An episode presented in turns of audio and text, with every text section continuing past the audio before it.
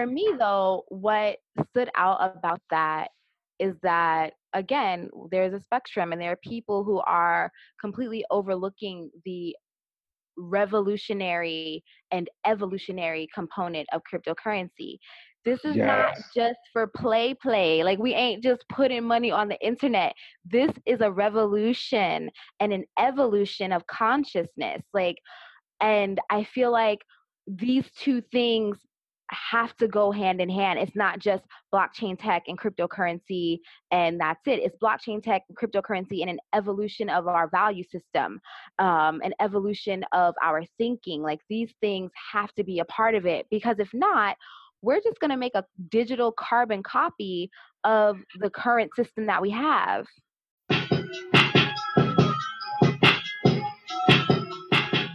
What's going on, GNGs? It's your boy Trek, and this is another episode of Trek and Cryptos to Connect. And so, if you don't know what it's about, it's about highlighting the people at the ground level in the space who are helping to educate and empower others about cryptocurrency and blockchain technology.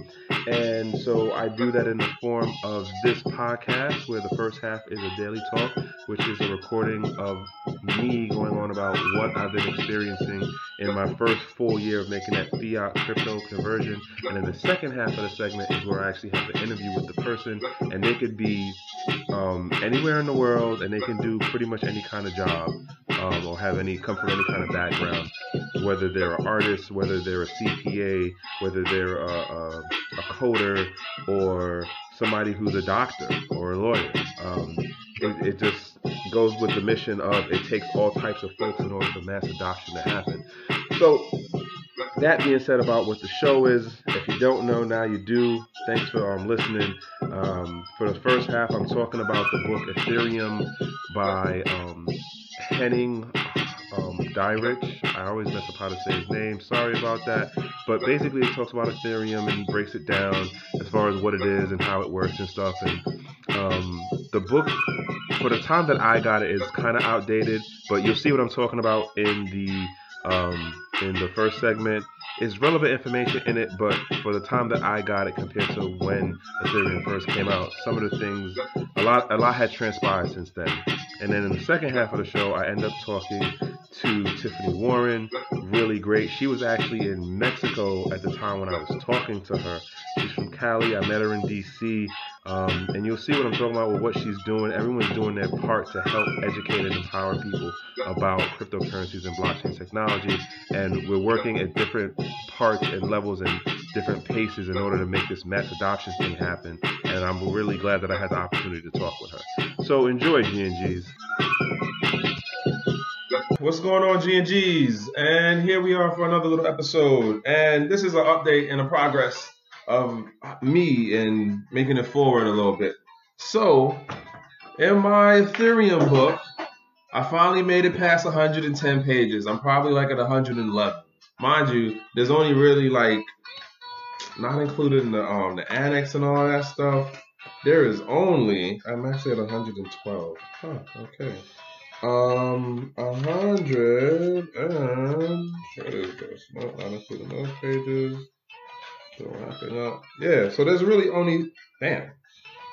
So I got a little under 200. Yeah, a little under 200 left to go. Um, I have to say though, like in reading what I read today, it definitely um mm, made me put some things together that I didn't think of before, and what I thought I understood about the accounting process of um, the bit the the Bitcoin blockchain, and then what um, uh, um, Ethereum did for for their accounting process on their blockchain. Uh, there's a, a, a, couple other things too that like um, what I thought I got about hash and how the like the absoluteness of a hash to say that if you try to go back and change a character um, in something, it automatically produces a new hash. Like so, you can't have a repeat. But like, how was it explained? You can um, you can have the original like text of something be adjusted. All right, you know? Never mind. I'm not even gonna get into the whole thing because then I'll be going like into the weeds and screwing myself over before I die.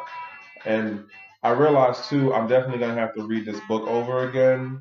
Um, and one of the other things, like I said, that I do is the notes. Like I'll write little things in, look this person up, look this concept up, or look whatever this um, technology is that they're explaining. Then there's definitely a couple of things like I didn't know about um, Tendermint. Um, what was the other one? It was two other ones that I didn't know about, and then the rootstock thing. I don't know how I missed the rootstock situation that was going on for Bitcoin. That's gonna like be able to put it on par or so, or at least have smart contract capability as Ethereum. We'll see how that works out. Um, but yeah, like I'm definitely trying to finish this book by the end of the month. That's like 10 days. I should be able to do that and then next month read it again. Uh, because there's basically X amount of information in there that I need and it'll give me a more solid base understanding moving forward with actually making the contracts themselves, which is the whole purpose of this right now. Like this is the this is the um the uh the process that I'm going through for this career change. Uh one of the things I said in the beginning um, was like reading is a real big part of this. If you're coming at this from the tech end, and it's crazy in that the further I, I, I move along in this and um, the more exposure I have to everything, I'm seeing it more and more. Like you definitely have to read. You have to if you're reading articles online, if you're reading a book, if you're reading some post or whatever, whatever it is, like um, on the technology side, there are things happening at a very rapid rate. I, will say it that way. There was just a conference in Miami, um, the what is it, the North American Bitcoin conference. I don't remember exactly. I know um, um, Crypto Blood had um, streamed a couple of the different um, panelists and stuff speaking, and it was just interesting to hear the things that they were talking about. And then I'm going through this book, right? And the book was published out in 2016, I want to say. But they were talking about stuff that was going on in 2015. Was it 2016 or 2017? Okay, so yeah. Put together in 2015, published in 2016. So now we're in 2018 now. So excellent amount of things that have happened since 2016. Like you could almost argue that the book is outdated. I want to say obsolete, but it has X amount of the base information I need in understanding one, what is Ethereum as a platform? Two, what is the Ethereum blockchain and how it dis- differs from the Bitcoin blockchain? Three, what is the second layer of the um, the smart contracts and how smart contracts are, are actually how they actually work as to what is it that makes them um, function to be executable and the well that's in the coin part but that base part of the information is is always relevant within the book um, and so yeah, I'm gonna continue to read the book. I'm gonna reread it over. There's another book I'm actually waiting that I think that's supposed to come out this month or it might be next month. That book Andreas um, Antonopoulos wrote. So I'm gonna get that book when it comes out and read through that book too. Um, the tech stuff is crazy. Like I was on Reddit yesterday. That was like an all day process looking up some other stuff tons of information. like on what's what what people are thinking to do, what they're trying to do, and so I have my notary license, and there was one thing in here that was talking about like it gave you this whole list of like what you can do with the Ethereum blockchain, and it was like notarize documents and to um, I forgot the word it used to bring it on to on chain, right? So I'm just like, oh, okay, this would be dope as a service to offer to people. It it definitely pushed it up in a whole new realm of where it's like there's no question on it was done at this time and it's owned by you, blah blah blah, all that fun stuff, right? But uh, the point being is that in reading what I've read so far, it made me think of X amount of things I have going on around me that like you would consider an issue where it's like, well, how do I fix A and would this thing work? Does it work better than something that's already out there now? Or you just might find a total little niche thing to deal with that isn't necessarily the biggest thing in the world, but enough people are bothered by it and they would look to like have something that would help them alleviate the process or the basically convenience. That's basically most people right there. Whatever's like the most convenient thing, that's people. Like, oh, it's gonna cut five seconds off of it. All right, we want it. Now, if you say, oh, it's saving money, that's a whole different thing about like, which I would say is different, is a different category than convenience. Convenience is like I don't have to exert as much physical or mental energy on something. And most people want that. Uh, but I really had to like get on myself the last couple of um, hours, or more so yesterday. And it was like, all right, I was supposed to read X amount of the book. I didn't read the book like I was supposed to. And the first thing I did when I got up this morning, read the book. I sat in the bed. I had the book right there on the bed. And I was like, all right, I'm going to get up and I'm going to read this book. And that's what I did and I got over my hundred pages.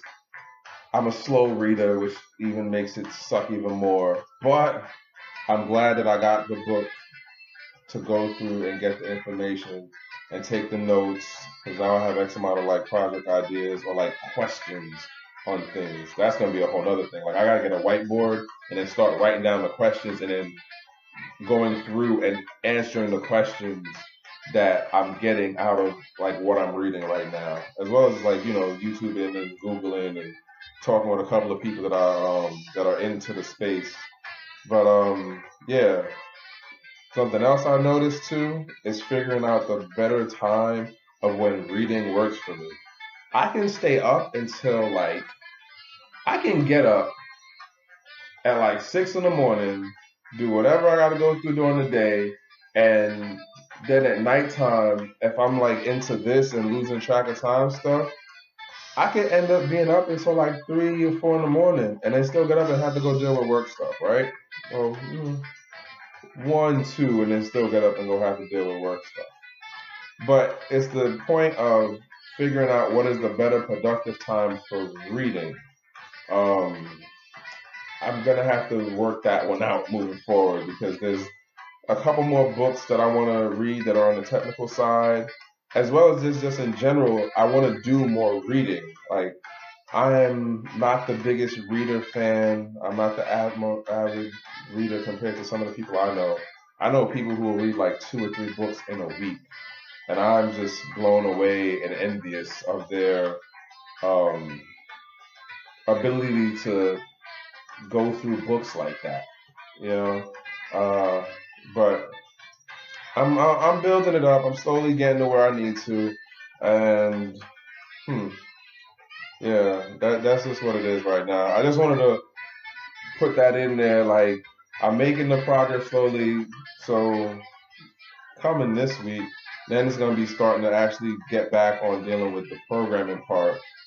Cause yeah, I'm finding that reading the book is helping me with some of the ideas that I have about the programming, as well as like some of the base definitions for syntax and Solidity. Even though I didn't get that far yet, but I'm gonna get to those chapters in a little bit.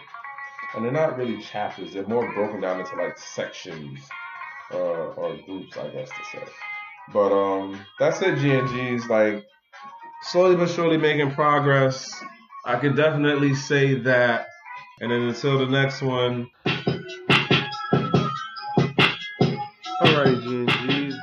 The first half. So you heard what I said. I, I did enjoy reading the book. Um, funny enough, I didn't actually finish the whole book yet. Um, that's a slap on my wrist for what was going on with me da da da. But nonetheless, it still is a good book. Um, and it, it, even though it is quote outdated, it is still a good book to read in regards to learning about Ethereum. Um, it isn't a tough like uh, high technical in the weeds read. So I think it is definitely a, a good enough beginners level book to read about Ethereum. Um, nonetheless, you know, um, that's where I was. I think that was like February or something, or like March. And now I'm at a whole different place on things. And that was the first half, GNGs. But on to the second half. I'm talking with Tiffany Warren. I really like this podcast and how, how I came up with it because I get to talk to different people around the world. And at the time, yes, she's from Cali, but when she was talking to me, we were, um, she was actually in um, Mexico at the time. So, yeah, that's what I like about it. Um, and she's like a world traveler too. And yeah, uh, G&G's, just listen on and you'll get what I'm talking about. Like, we're all doing our parts to help educate and empower people about blockchain and cryptocurrencies. And this is what she's doing. And last note, G and G's. Um, I started the sponsorship part of the Anchor um, platform, and so if you get a chance, look, click, listen to what it is, all the other call to action stuff that you're supposed to do. Um, I really got to start working on getting the sponsorship part together because it is definitely an, an endeavor in order to get this podcast out between finding the people, interviewing, doing the recording, editing, and then trying to make it out on a timely production uh, timeline is daunting sometimes, honestly. But I enjoy it. I'm not going to say I don't, but the help would be great if I could just get another body to be able to help me on this. I appreciate whatever you guys can do. Much love. Thank you all for those of you who are listening and continue to. So, on to the second half with Tiffany Warren. Do enjoy. Hey, what's going on, GNGs? Welcome to another episode of Trekking Cryptos to Connect. Um, today, I have the lovely opportunity of speaking with a lady that I met in DC at the Black Blockchain um, Summit 2018. Um, had an interesting vibe to her, and then you know we started talking, and I was hearing what she was doing, and I was like, "Yo, I would really like to talk to you um, on my podcast because you're exemplifying exactly what I'm talking about. Um, somebody who is doing the the ground level work at the front lines of you know looking to get the the understanding of technology out there to the people to the masses when we talk about this whole mass adoption thing um, if you don't have people actually out there showing people you know uh, like right there next to them how to do it let's face the facts, folks. Not everybody likes looking at YouTube videos. Some people need more help than just reading something off of a blog. And that's where this young lady right here comes in, Tiffany Warren. If you could just give us a little introduction to yourself, um, and apologies for the connection. She is actually overseas right now. Hello. So yeah, I'm Tiffany Warren, aka the Crypto Fae and I have just a curriculum that I started with the intention of spreading inclusion throughout the cryptosphere. My focus is on Black women. However, I will teach anyone who wants to learn um, the curriculum and the class is called Crypto Class Digi.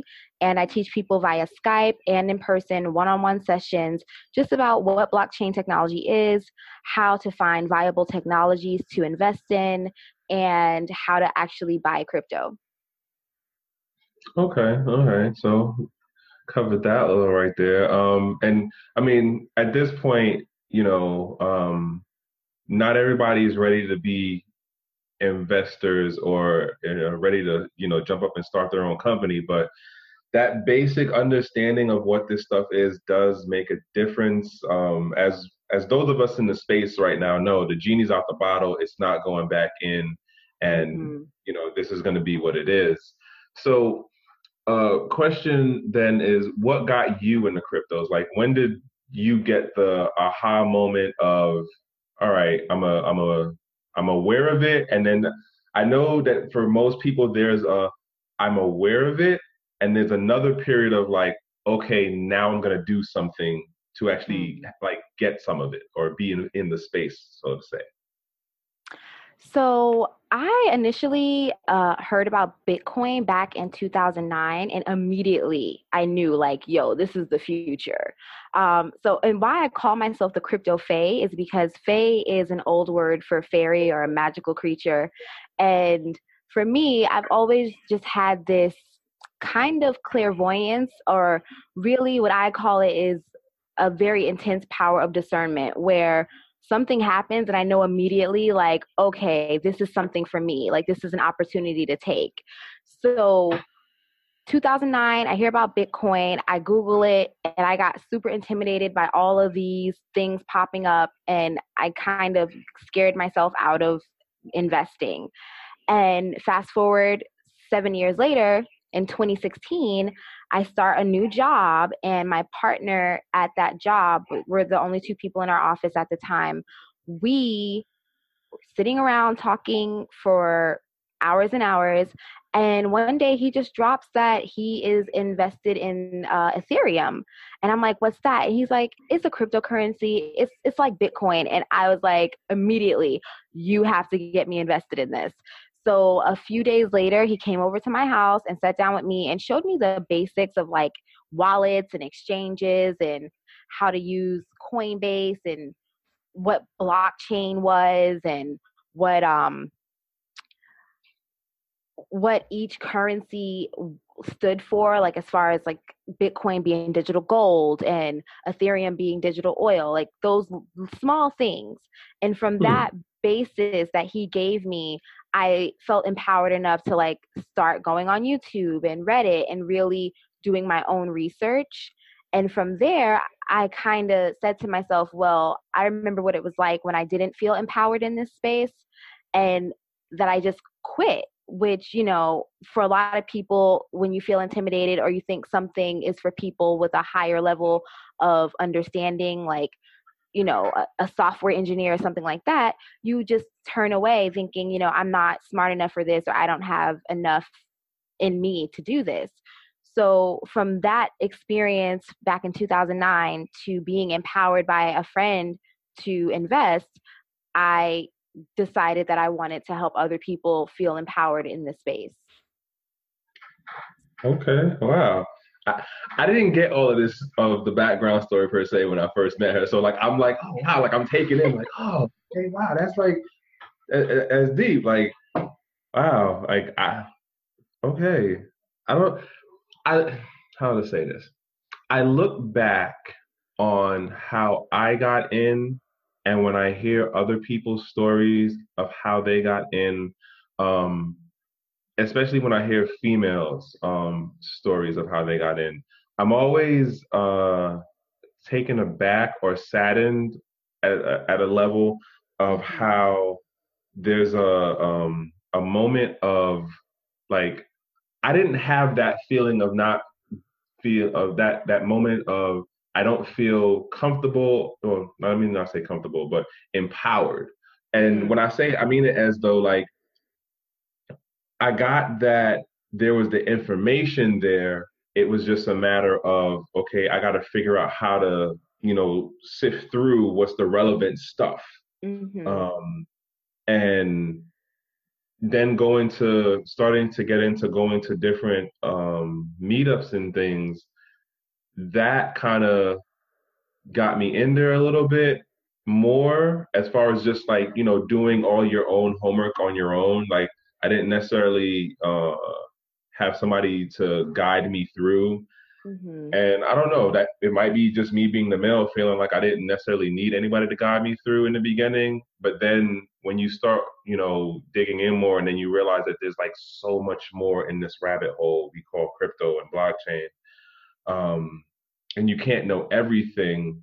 Mm-hmm. Then you start like trying to look around, and yeah, like I don't know. It, it, it's interesting to note the differences between how X amount of the females that I know who got into the space um, had that moment of not feeling empowered or comfortable with it. Like I felt uncomfortable because it was new to me, but I didn't feel um,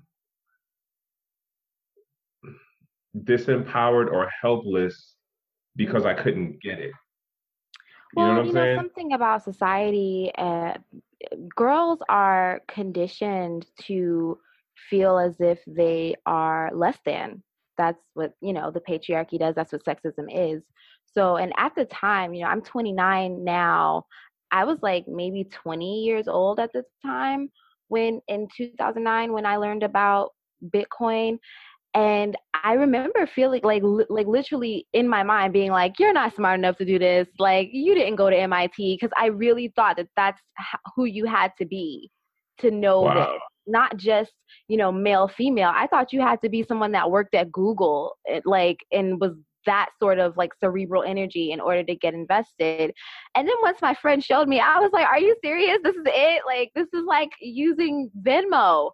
And he was like, mm. So a lot of okay. times the intimidation comes it's it starts with you and believing what people or society have told you about your own capabilities and then from there you kind of internalize those things and then take them out into the world with you when you're engaging with things. So I think that you know this younger generation of like millennial women and young ladies might be the first generation that gets to overcome some of what the patriarchy has done to gender and how we socialize women. Okay. Hello? I'm here. Oh, oh okay. I, I, I, didn't know if the connection um, messed up. Wow. Okay. Um, yeah. Uh, oh, man, I got to connect you with. Um, all right.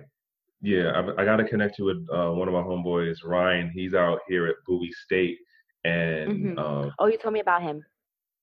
They're working to do something where they're going into the high schools um, to get um, girls interested in coding. Mm, that's super dope. Yeah. So you know, um, de- definitely, I want to keep tabs on that one to see if I can help out more on that. But um, moving on on on, on that on the next part. So you got into you know the education side of it but like how did you go about it like what was the first step like aside from educating yourself to a certain level right what was the next step to like get out there to like you know get the people who wanted to learn and have you teach them? Like, how did you get to that stage, make that crossover, and then get the word out about what you were doing? Honestly, so the way this started at first, it was not a business at all. I really was just putting my friends on. Like once I knew, the whole hood knew. I called my sister. I was like, "You need to. I got to show you how to do this." I showed my roommate. I showed the candle lady who sells candles at my farmers market, like for free. I was just like, "Come to my house. I have this uh, PowerPoint that I made, and I'm gonna show you how to get invested in cryptocurrency. So it was very just like grassroots, like like lower than grassroots, like you know soil roots, sort of happening. okay. And it was a few, it was a few months into it, wherein you know actually it was my roommate who was like, you know, you can like teach this to people and make money doing it, and I was like, I mean, I guess I could. And she's like, You're really good at teaching it. Like, as someone who took your class, when I was done with your class, I felt like I knew enough to invest with with some sort of confidence and knowledge. And also, I knew enough to expand my knowledge on my own.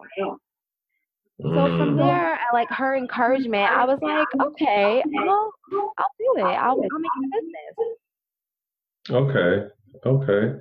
Interesting. Like so once again this just goes to show um how the space works out as far as there is no right way to um I guess find your niche or your calling. Like some of us end up being the educated folks, some of us be you know the more techy like developer side of it some of us just have great business ideas and then we you know run across people who actually know how to do the technical side of it and you look around you and you start pushing the idea out and i mean eventually something has to work out one way or the other and i, I know that sounds really um like wishful thinking or whatever but like th- that's kind of how i look at it like um, it's not wishful thinking. It's knowing that there is a path for everyone, and you just have to recognize when your ordered footsteps start presenting themselves. I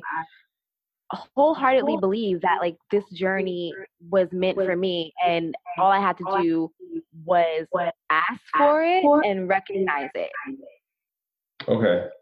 That ironically, that kind of goes towards my mantra of the whole like you know the universe has its um its own timing and mm-hmm.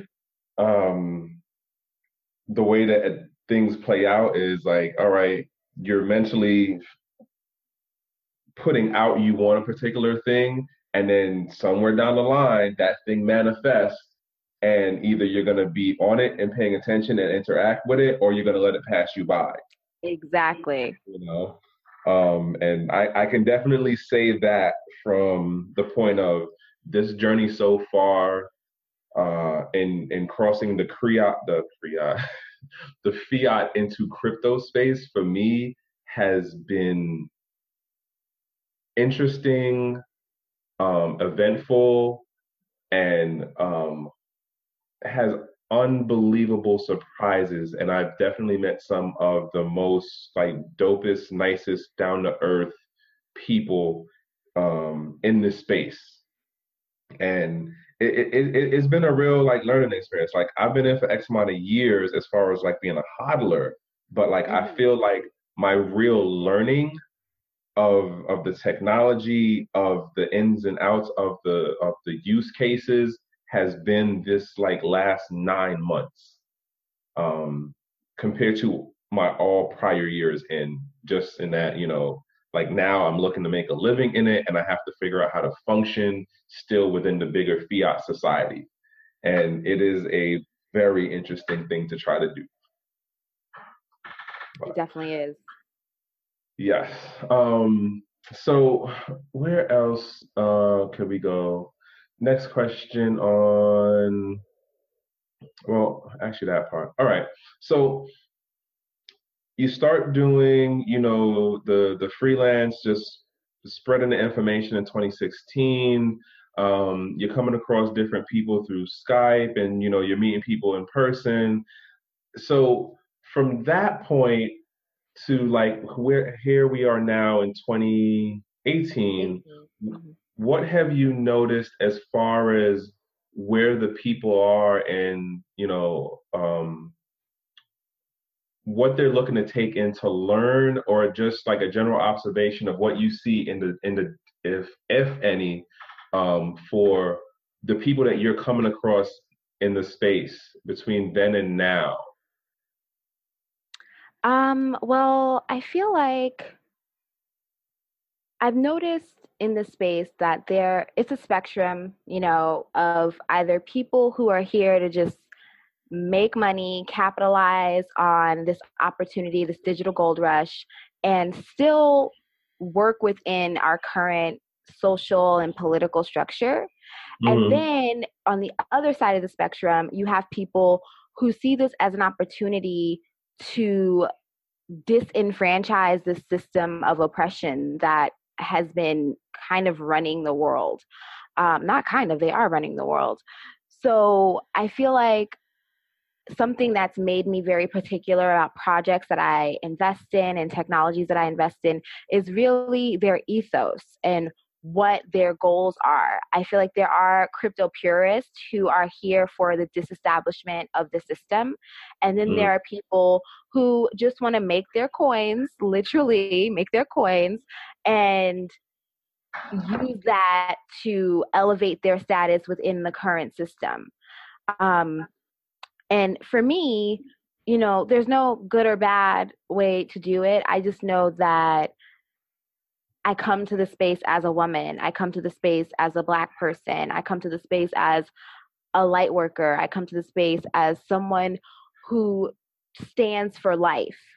And if the goal is freedom, which for me it is, then I can't be in this space just to make money and use these crypto gains to buy, you know, nice cars and a big house and designer clothing.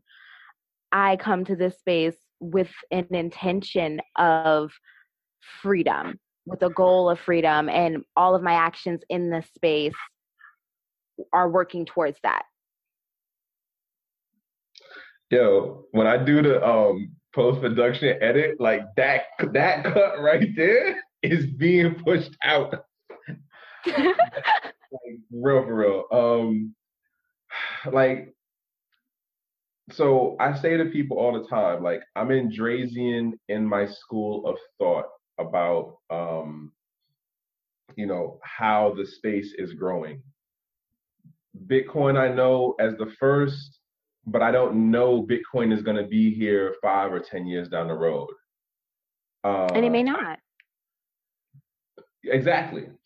I am not a um, a fan of ETFs and traditional financial institutions doing um, you know that that those new well not new but crossing over the financial instruments into the crypto space but i understand that that is a part of the growing pains of what's going to happen in order for us to have the mass adoption happen right and it's a real hard place to sit and watch X amount of these things play out, especially if you've been in the space for a while and you're more um, aligned with like the original ideology and concepts mm-hmm. compared to what's really being what's more so being pushed now in the popular narrative as far as more people just looking at the money um, aspect of it right and yeah, like it, it, it's an interesting position to be in, and like to hear somebody else say like, yes, I understand that there's a money part involved. I get it, but like, I'm about this stuff, and this is the bigger picture that matters. Um, mm-hmm. I don't I don't get to hear that too often. Like I I I'm not saying everyone is just about money, but I've definitely come to note the shift in how the conversations are now um, yeah. when it comes to cryptocurrency, and then the shift that even happens around the the the blockchain technology part of it when you talk to people now, where you'll have people advocate and be like, "Yeah, we need to get regulated. You need more regulations. You know, governments need to do blah blah blah." And this is like, that's not originally how we started, and there is governance in the protocols. Like exactly that's how they're that's how they work that's how it's written that's why the network and the nodes do what they do but not everybody's on the technical side of it so okay i mm-hmm. got you but it, yeah it's it's interesting to see how things are shifting out now and also i feel like for people to say regulation it's like regulation does not mean the government like you, we can self-regulate and i feel like you know it's easy to forget that we can't trust the government like and i think that when there's money on the table people start making concessions um, i remember when it started looking like Trump was fin to be the president, which I knew he was gonna win from Jump Street. I was like, there is of course he's gonna win. Do you guys know where we are and who who our neighbors are? like do you know why we don't go to mississippi like come on now mm. so i knew he was going to be the president and one thing that i said as you know, it got real vitriol uh, between Democrats and Republicans and liberals and conservatives. Um, one thing I said to liberals was that, you know, you're not afraid of Trump's presidency because of what he will do. You're afraid of Trump's presidency presidency because of what you will do. Because a lot of us can talk a, a big game, but at the end of the day, when he starts doing things that compromises people's humanity, are you going to stand up for them? Or are you mm-hmm. going to go along with it?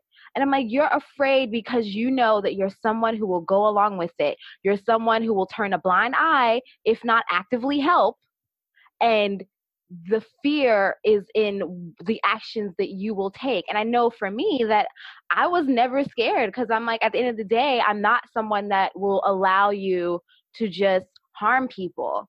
I'm not someone who will stand idly by or actively participate in the harm of other people, no matter what that means for me. Mm-hmm. And a lot of people are not that person and they know it. That is true. And for those who are listening who are like, wait, what, how did we get into politics? well, if you're talking about money, you're talking about politics. Exactly. I'm, I'm going to wrap it around for y'all, right? So um, when we talk about, you know, freedom of speech um, and how that plays out in like the the Republic of America, we technically are not a democracy. We're a republic. A lot of people don't understand that. Um, but it's a matter of if I can control how your purse strings work, i.e., you know, you are paid a low wage and so you have more than one job and you know the voting place closes at like midnight but you work three shifts between the two jobs like i literally know people who've done it where they worked at one job went to the next job and then went mm-hmm. back to the first job yep right so this might sound like some really far fetched, like, well, you know, nobody's going to do that. Nobody's going to do that probably where you work, but that is a possible and if not reality for some people in in like America, right? Especially um, women of color. Okay. Um, um, way like, less. So you have it that you know you're over here worrying about making your money for your bills. You're not necessarily working worrying about voting um, and making it to the voting pool. I mean, voting poll place, right? Um, then you get into like, well, suppose the place that you work, it is very well understood what the political sway should be for that organization, but you're not that one. Next thing you know, if you're an hourly person and you have happened to publicly say you're not going with what the overall majority for that place is, now your hours start looking funny. Mm-hmm. You, I forgot who it was that um somebody they were talking about somebody. It was a company, and I don't want to throw this one out there and then be wrong, totally wrong on the name, but it was um some company, and like they were letting it known like where the company stands for what side of the horse or donkey I mean, sorry, horse or elephant you should be on. Mm-hmm. Um, and donkey or elephant. I think it is a donkey, donkey elephant. Yeah. Yeah. So people were kind of like, you know, you don't look to talk any kind of politic thing at work because mm-hmm. you knew what was coming from the top down as far as like how the company was looking to um, favor a party over one party over the other. Um, so yeah, like that, that's the basic of like what I'm trying to say is like bringing it back around to like cryptos as far as economic sovereignty. Some people like to say economic freedom. Like it matters because if somebody controls your purse strings, it eventually leads to them controlling your political voice. Not to mention, just look how lobbying works out. If you don't have the money or the option to be able to um, delegate to have people speak on your behalf, guess what? The corporation you don't get heard rich people do. Like that's and then just people how wonder why like immigrant issues and environmental issues or women's issues and black issues and queer issues are not at the forefront of our political landscape when these are the people that are the most oppressed in the system and it's like well these are the people who have the least amount of financial empowerment, especially when we're talking about queer women of color, trans women of color. It's like, you know, these are the people that are on the bottom of every hierarchy set up in this system. So, crypto for me gives the same people that are the most oppressed the opportunity to get a foothold a strong enough foothold to, to have their voice heard because their voices are there we've always been here and we've always been speaking the issue is that this is a system that has been committed to not listening to us. And there you have it. Um, I don't know if if you're paying attention to like what the different um, cities and states have going on right now, but um, I know Wyoming has some stuff going on as far as uh, crypto, but they're more for like business side mm. uh, stuff, and that's um, Caitlin Long, who I recently just picked up on her, and she's an interesting one to listen to, and because she comes from the the Wall Street um, background and mm-hmm. she flat out says like if this plays out the way that you know bitcoin should have played out wall street is not trying to hear it and what they're trying At to do all. now is not going to be a good thing if you're in that original spectrum of how you know cryptocurrencies are supposed to bring economic freedom mm-hmm. um, and uh who else? California just did something i heard um like i don't know if it was a city in particular that had some kind of bill passed but like th- i think i feel like 2018 has been like the year of regulators. Um yep. in in taking little popular certain, now. Right and it, it's little certain things that are happening. So like um i heard utah did something i can't remember what they were doing Vegas is having um, some conversations and stuff going on, but Vegas also has like a bunch of conferences happen. Um, mm-hmm. It's you know, because right now, as if I'm if I'm correct in this, if my remembrance serves, Vegas is one of the crypto havens where like you don't have to pay taxes on crypto gains. Yeah. So because they're they're one of the states where like you don't really have to pay like any taxes, I guess. So they were like, yeah, we're crypto friendly because they want people coming to Vegas. If you establish like six months of residency in Vegas, you can like not have to claim your crypto gains on your taxes or something like that. Um, Puerto Rico is another. Mm-hmm. Puerto Rico, state. we all know Puerto Rico. We all know about Puerto Rico.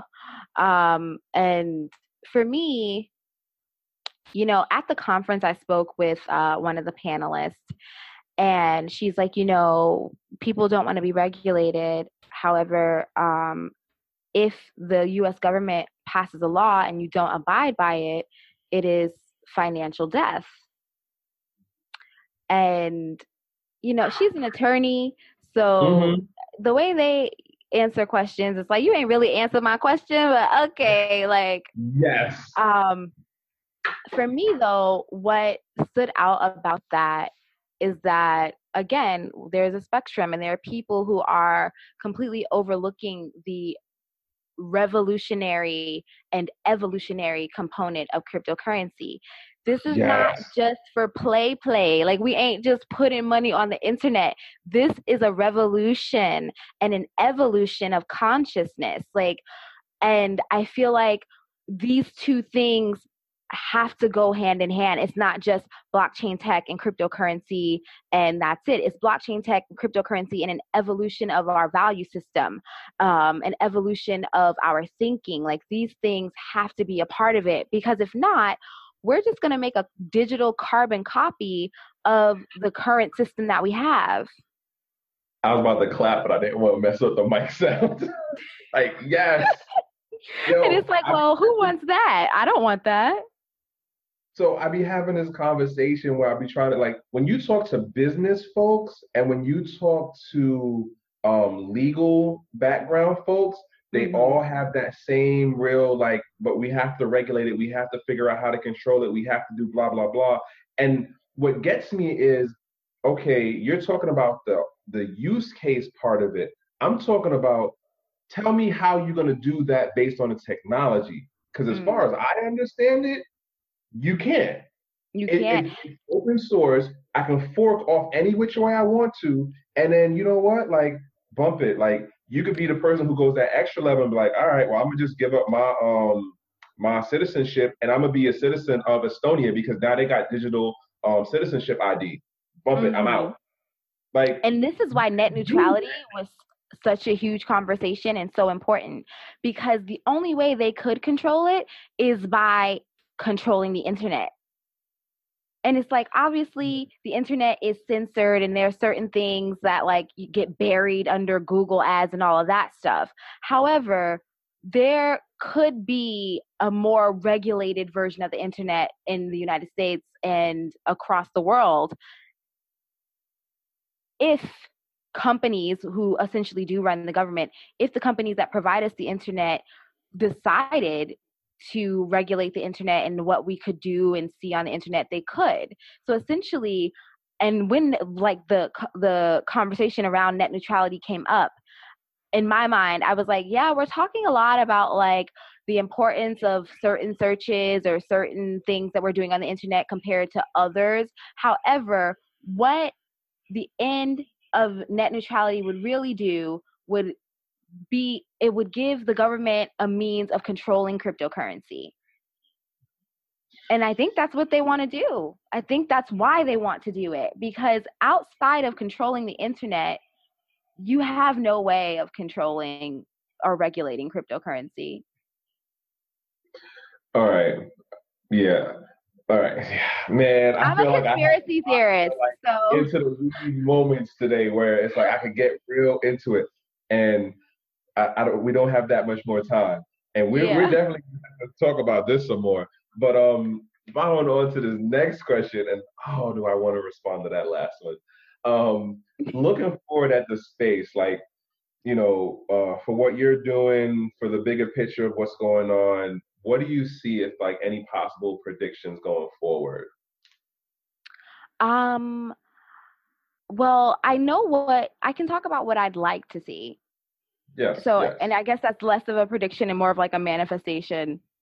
Um, I'd like to see decentralization move in a way wherein people are able to trust each other again and work on a peer to peer level with everything from, you know, b- buying a car to getting a tutor for your kids or going to a yoga class like and i guess that's what mass adoption is however i think as far as the technology i would love to see like decentralized you know um intellectual property because mm. something and this is something that we spoke about at the summit when people are like you know black people are so creative and we've created a lot of things. However we don't own the intellectual property because we hadn't had the means to buy the rights to our own ideas.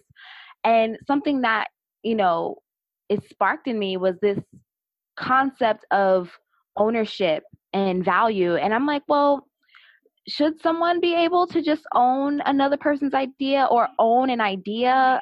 Is that something that we should be doing and for me i'm like like for instance you know um what's up when the uh, was it budweiser? They had the what's up commercial. Oh the frogs.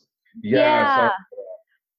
And i'm pretty sure they copywrote what's up and i'm like you know should someone be able to copyright what's up like literally like a, a, colloquial way of saying hello? Like should that be something that people can do?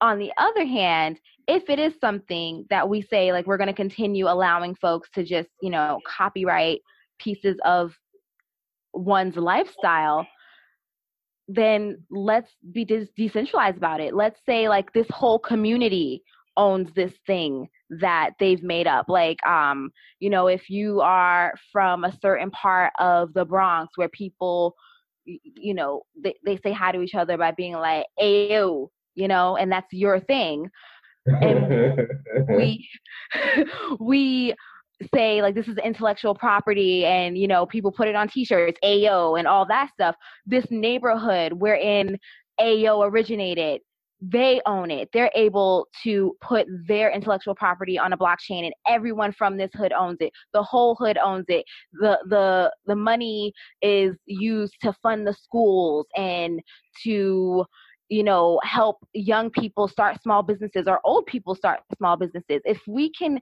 use intellectual property, local intellectual property in a way wherein it serves the community that created it, that would be dope. Okay. Wow. That uh, man, this is what I was saying. Like we get so talk. We get so talk. Oh my goodness. All right. Last one. Um, so product or service wise that's blockchain technology based, what is something that you use? Like on a regular enough basis. It doesn't have to be every day, but it has mm-hmm. to be blockchain or crypto based. Um I use the Brave browser. Okay, I'm with you. A lot, like every day. I'm with you. I'm with you. I just got that whole thing squared away as far as my um the the the bot the bat um tokens. Mm-hmm. Uh, shout outs to Samson um from Brave um who helped me get that whole situation squared away, which uh, that was more annoying than I thought it was gonna be. But yeah, Brave like every day. All of my well, my main two windows that I have are um are Brave. Brave, yeah. But, so yeah, yeah I man. use Brave a lot because it's it was one of my initial investments, the basic attention token, but also mm-hmm. like you know, I just hate when I Google something or at this point, sometimes I'll just be thinking about something, and this is how I'd be like, "Yo, the Matrix is real."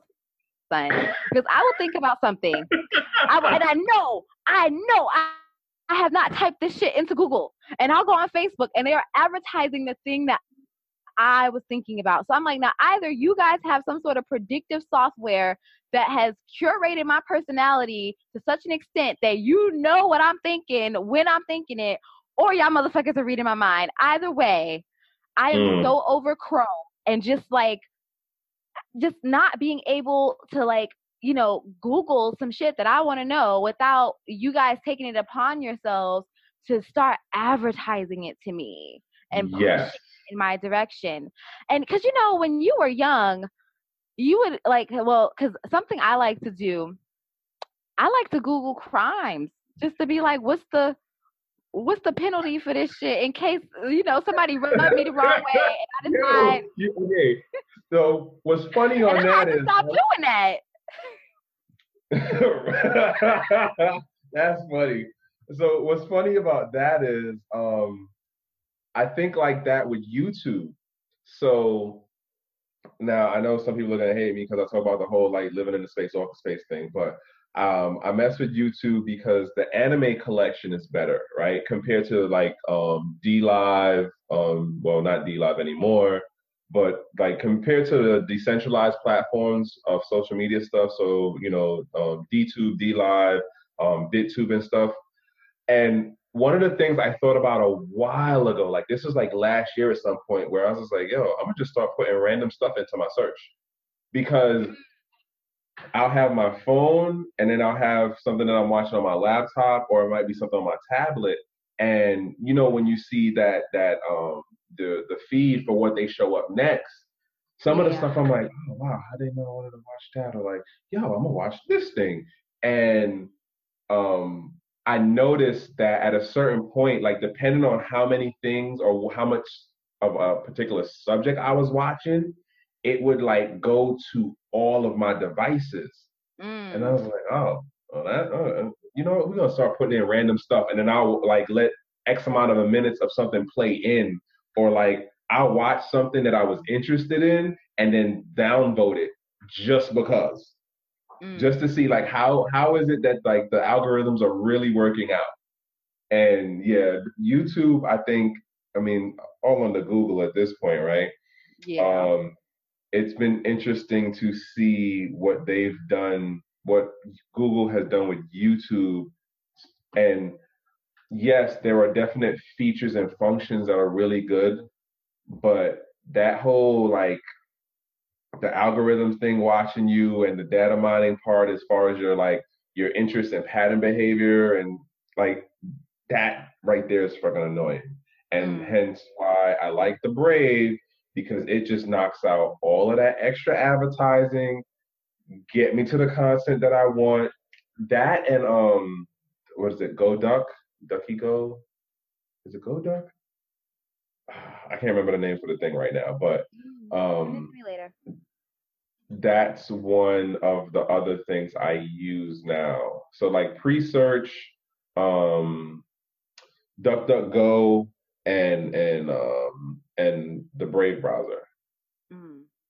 Okay. Yeah, like I buy flights definite... with the Brave browser because you know once you search a flight, like and an airline knows that like you're looking to go someplace, they start upping the price. So oh I use God. for that.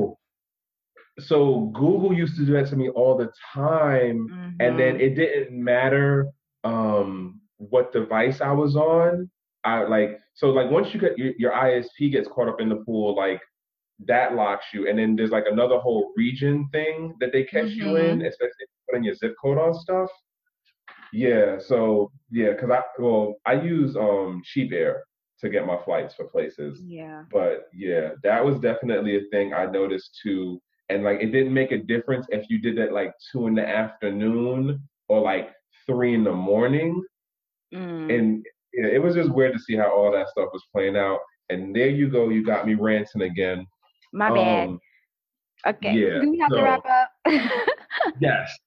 I, I, I tell you, this is one of the things I like about the space um, G&Gs where like you'll meet people who are just really down to earth and it's not to say that there aren't you know some assholes out there but for the most part, like there are really cool people like Tiffany um, and others who are looking to help educate folks, help empower you know um, people to come into the space and be able to use this technology in their day-to-day lives.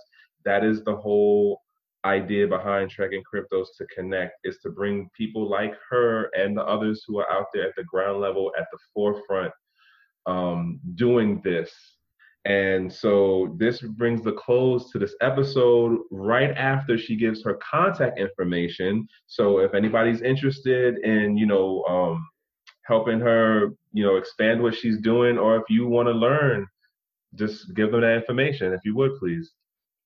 You can find me on Instagram at the Crypto Fae. And um, I also have a Gmail, cryptoclassdigi at gmail.com. So yeah, follow me on Instagram or hit me up in Gmail. And there you have it, folks. Um, once again, this is another episode of Trekking Cryptos to Connect. Thanks for listening. Tell a friend, share, like, do all of that fun stuff to get the word out. Um, this is about the ground level stuff. All right. Have a good one, y'all.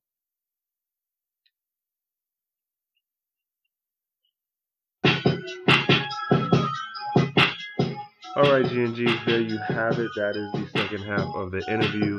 That was Tiffany Warren.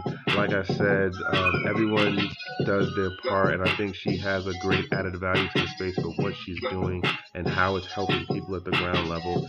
And I think that we need to really start, you know, looking at this um, space and helping everyone get it, right?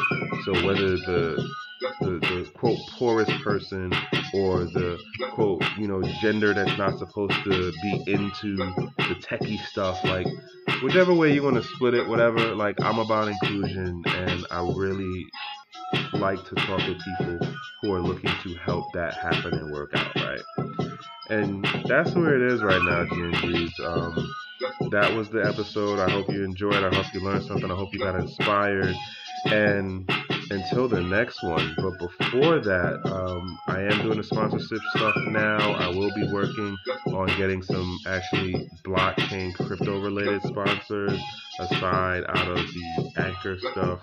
Um, still call to action on share, like, tweet, post, do all of that other positive call to action stuff that I'm supposed to say and help, you know, other people get to know that you can be the everyday person and still be involved in crypto. And if you know somebody who has an interesting story or just somebody who's in the space, like I'd love to talk with them. So, hey, reach out. I'm on Instagram at Trekking Cryptos. I'm on Twitter at Smart Trekking, and you can find me on LinkedIn at TrekSmartConsulting.com. And yeah, that's me. All right, GNGs. Until the next one, um, learn something crypto, learn something blockchain. One.